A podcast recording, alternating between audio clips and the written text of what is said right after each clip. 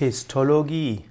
Histologie ist ein Begriff aus der Medizin und aus der Biologie. Histologie ist die Lehre von den Geweben.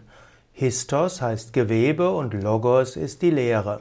Histologie ist also die Wissenschaft von den biologischen Geweben. Histologie ist damit Teilgebiet der Biologie und auch der Medizin. In einem bestimmten Sinne gibt es auch die sogenannte mikroskopische Anatomie und diese ist dann auch Teil der Histologie. Des Weiteren gibt es auch die sogenannte Histopathologie. Die Histopathologie ist die Wissenschaft von den krankhaften Gewebeveränderungen. In der Histologie werden Gewebeproben untersucht.